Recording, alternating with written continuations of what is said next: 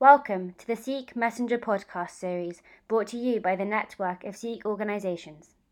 Over the next few weeks, we will be interviewing people who are engaged in addressing the issue of hate crime, be it from a policing or public policy perspective, or hearing from victims themselves.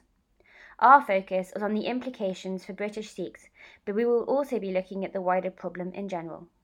This initiative is brought to you as part of the Catch Together Against Hate project which is being facilitated by Galop and has been funded by the Mayor's Office for Policing and Crime. Your hosts for the series are Tavleen, Herbaksh, and Hardeep. We're very pleased to have Billie Boyd with us today from Galop. Um, Billie is a hate crime um, support worker um, and has been with the uh, organisation helping clients for nearly three years. Um, and in a previous incarnation, uh, was working in Tower Hamlets as a serious and violent crime caseworker. You know, we know Billie is someone that's always felt very um, passionate about um, helping victims of hate crime and supporting them through the impact it has on their lives. Um, so, welcome to our podcast, the Sikh Messenger podcast, Billie. Well, look, we, we just wanted to start off, um, ask you a bit more about your work in general. And if you could tell us um, a bit more about the charity. Um, mm-hmm. obviously, you know, Galop is synonymous with LGBT rights, but we'd like to know a bit more about the key strands of your work, especially the work that you're involved in around sort of hate crime casework service, um, and how you support um, sort of the client base um, and the yeah. things, that, things that you do. Cool. So, brief super overview of Galop. We've set up donkeys ago. I'm not sure the exact year, but I think it was around maybe the 70s, the 80s. Um, as an organisation uh, by a group of lawyers who were supporting um, gay men who were being unfairly targeted by uh, the police. And over the years, um, we've become we've listened to the community and we've become uh, a lot more victim focused and after hearing the needs of, of, of what lgbt people um, wanted we, we're now um, uh, fundamentally supporting uh, lgbt victims of, of, violence so the, the areas of work that we, we have uh, the hate crime service, the domestic violence service, and the sexual violence service. Um, we also do a lot of kind of policy and research um, alongside that as well. Um, but in terms of kind of the hate crime work and the, the type of work we do, it's it's very it's super broad and we like to kind of keep it that way because anytime that someone enters our service you never know how they're going to present or the issues that they're going to have so it's a bit unfair for us to kind of like box ourselves in okay. But fundamentally, it's about people uh, making people aware of their rights and entitlements, uh, offering them emotional uh, emotional support, and just being that kind of helping hand um, uh, along the way in, in, whatever part of the criminal justice process they're in, or even if they've decided to not go down the criminal justice side, they haven't. If they want to uh, maybe report something anonymously, or just just kind of make us aware, they just need support around something, um, and we'll stick with people before, during, and after. Um, that process?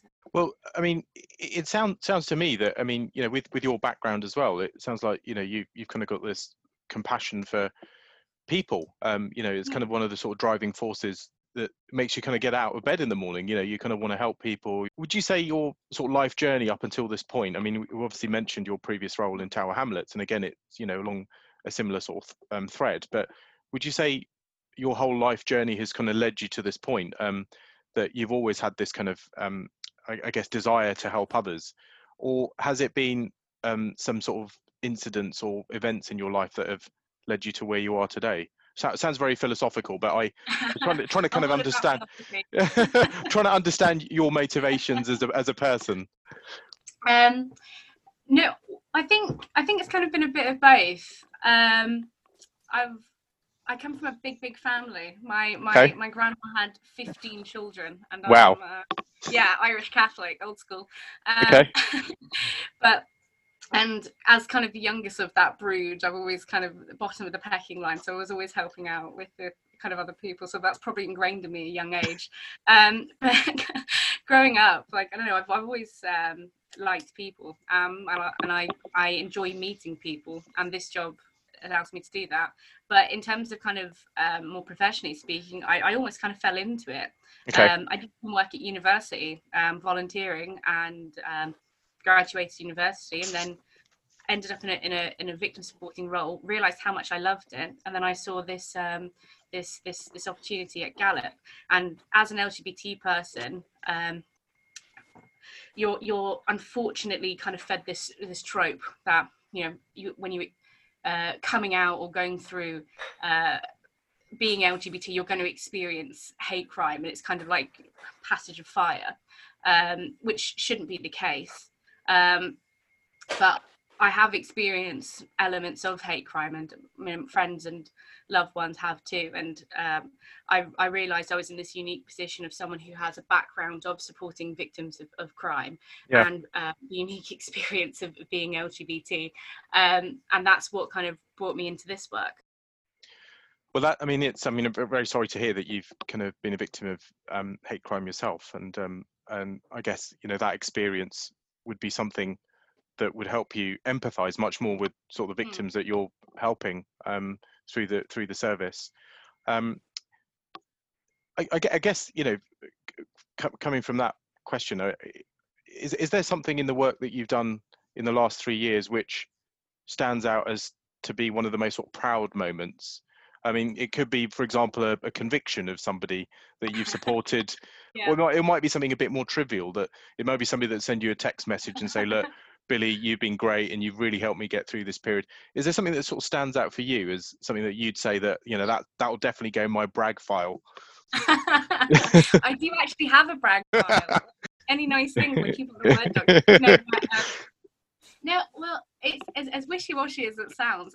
Any any um kind of just working with the, with people the, and just being with them and seeing how empowered they become is is just the most rewarding. There's no kind of like really i mean i can always say yeah a client got me a box of chocolates once ah, but no it's it's it's it's just working with people because sometimes i've got people that I'll, I'll, I'll, work with for just like one off like on the phone and then i've got people who i'll be working with for like a year and it doesn't matter what kind of time period that is just seeing them from point a to point b and uh seeing them come come out of this and with a massive smile on their face because people start off in some of the, the, worst situations and by the end of it they're ready to take on the world and that's that's the most rewarding. So that's what i'm what i'd say. Well i um, mean that that's lovely to hear. Sorry. I, I was just gonna jump in and quickly ask for those listeners who perhaps don't quite know what we mean when we say hate crime could you just give like a brief description of um, what we're talking about? Yeah yeah yeah. So um there's loads of different definitions and it's a bit kind of a, a hard to pick one. But mm. if i was the way i kind of describe it to clients is um, hate crime is some it's, it's deeply personal. It's someone who has uh, taken time out of their day to commit a crime because of how they've perceived your identity to be. Uh, and that perception is really really key um, because you, you know someone might um, think that um, uh, I have a disability and and um, and decide to, to to commit a crime against me because of that. I don't have a disability, but they perceive me to be as such. Likewise with LGBT, someone may present, perceive to be LGBT and, and go ahead and, and, commit a crime. Um, but it's it's unlike any other crime out there. It's not like having um, uh, your bag stolen by an opportunistic thief. Um, because it is is this person with this malicious intent who is who is who is zoned in on that and um, is, is is so infuriated by this idea of you your existence that they will um, yeah. take take harm yeah and when you're working and helping these people mm-hmm. what do you tend to see as the most kind of common forms of hate crime um, that you help with yeah so with LGBT hate crime, it's any and all. Um, yeah. We there is, you know, we we do see common themes um, between like neighborhood neighborhood issues. Someone realizes that their neighbor, um, you know, might might be LGBT, and then and then that just completely does a 180 on on on their interactions with that person but also we get you know we we, we have like one-off things of, of people walking down the street and the, the, important thing as well to kind of note with hate crime that some people don't realize it is it and I, I kind of it's my fault for kind of making it as such but it doesn't need to be on that more extreme end of violence it can be more on the on the lower scale of just someone shouting at, at you uh, down the Yeah. street and that kind of verbal abuse. Um, so we do get all forms of it.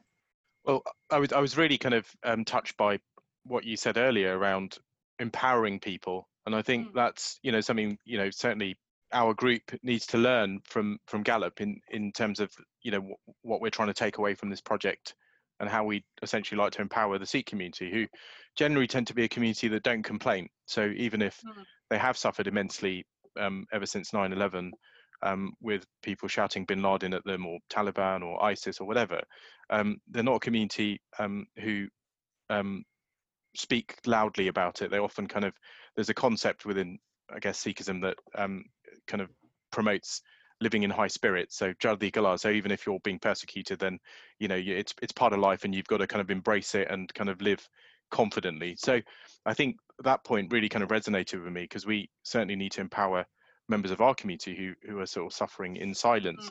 Um, i- i- if I if I may, um, Billie, I just want to ask you um, a bit about um, one of the reports that um, you've recently published. Um, so, uh, according to uh, the report on online hate faced by LGBT communities published by Galop, eight in 10 LGBT um, people have suffered online abuse, and amongst those targeted, five in 10 have experienced online hate more than 20 times.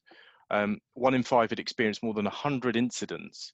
I mean, the, these are pretty worrying figures, and no doubt a, a cause of a lot of angst um, amongst sort of the LGBT community. Um, if I may ask you, what, what are the key recommendations from your report? Um, and are you working with social media companies and um, the law enforcement agencies, for example, the police, to kind of help ameliorate um, these um, this volume of online hate? In terms of kind of so, social media and law enforcement, we do work um, incredibly co- closely with both.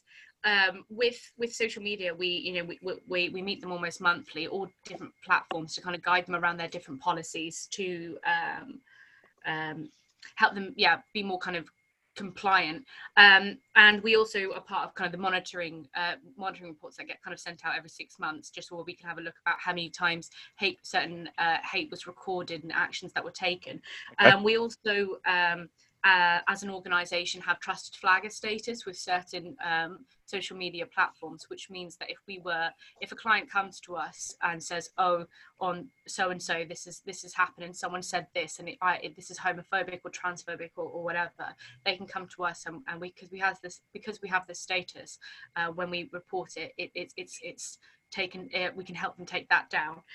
But yeah also in terms of kind of like law enforcement and um, things like that we we do have a lot of clients reporting um, uh, online online hate to us and we can kind of give be that kind of middleman between any kind of form of, of law enforcement so the police um, we, whether they want this reported anonymous, anonymously or, or to kind of uh, help follow through. Likewise, as well, we work quite closely with the Law Commission as well about guidance with um, with, with with hate. So we do we do we do a fair amount.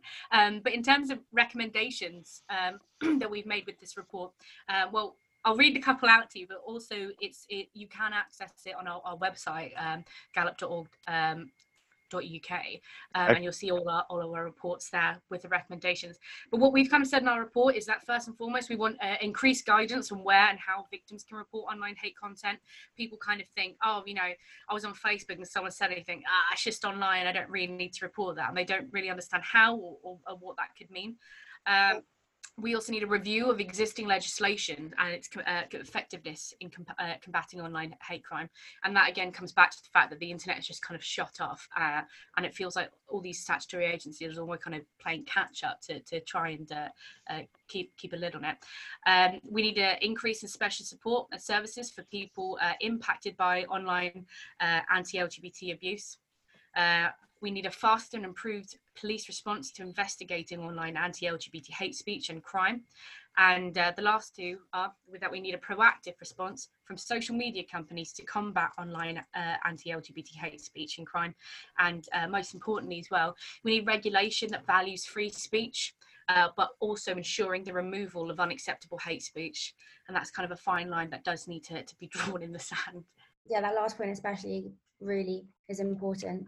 Absolutely, and it, and it sounds like um, you know you're you're working at this from a number of different sort of levels, you know, around sort of um, sort of reviewing sort of legislation to kind of working on sort of a, a, a kind of uh, a speedier or mm-hmm. um, more appropriate police response, if you like, to online um, abuse.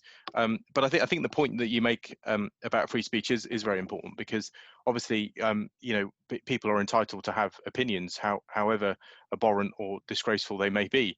Um, but there again, it's a, there's a fine line between expressing an opinion and then inciting hatred towards a, yeah. a, a, protected group. And I think that would be sort of the legislation that would one of the sets of legislation that people would refer to would be the Public Order Act and the yeah. um, the, the, the clause for freedom of expression um, under under that legislation.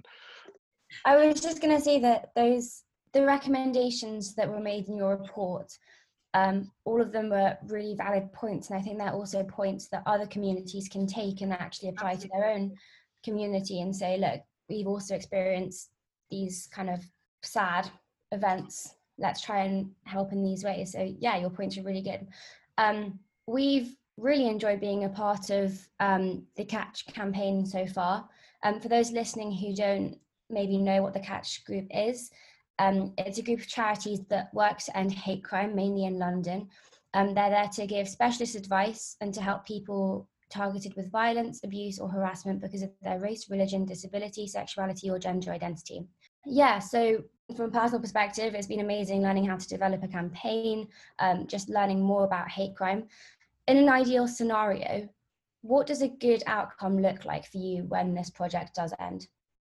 Um, a good, well, good outcome for us is is is people taking what they need from it and being able to develop their own tools and resources. Um, the whole point is is to empower our, our communities. This that that is it, and it seems like that's that's happening. So. Yeah, definitely. I mean, I don't know how much you know about the Sikh community specifically, but what do you think that we can learn from Galop's expertise in this area? Two very different communities, but I think there are a lot of overlaps in terms of the discrimination yeah. that's faced. I think yeah, there's definitely there is definitely some overlaps as is um, across yeah. other communities. However, I, I think it would be wrong for me to kind of say this is what um, you can learn from us. Um, yeah. That the the way that we deal with the LGBT community is going to be completely different from how people deal with other uh, your own communities mm-hmm. and everyone else's. Um, and it's it's so important that um, it's uh, any approach you take is community led.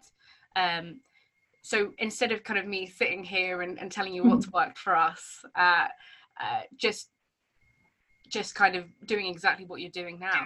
Um, listening yeah. to people and, and, developing your own unique approaches because that's going to be the the best tactic. Yeah completely. And i'm sure that there are many organizations out there who would like to get involved. Um, do you have any specific plans for this? Um, and also do you think that the project is going to run again in the future? At the minute like, absolutely cannot comment comment on it just because of okay. everything that's happened this this year. Um, but you know if we if we could i think we'd, we'd really love to. Yeah i mean i know that we've personally benefited a huge amount um, from the campaign and we feel a lot better equipped to help our community um, and help them yeah speak up and kind of report and hopefully reduce the amount of hate crime hate crime that we face. Yeah. is there anything else that you'd like to add? No just thank you for for having me on and um it's been really awesome. Yeah, it's been really lovely talking to you. Thank you so much. Yeah, um, absolutely. Thank, thank, thank you, Billie. Um, and uh, really, really appreciate your time, and um, look forward to, you know, um, speaking to you again. If you would like to find out more about Galop and the work that they do, you can visit their website galop.org.uk, where you can also find resources and access to their helplines. To find out more about the Catch Together Against Hate group, visit catch-hatecrime.org.uk. Thank you for listening.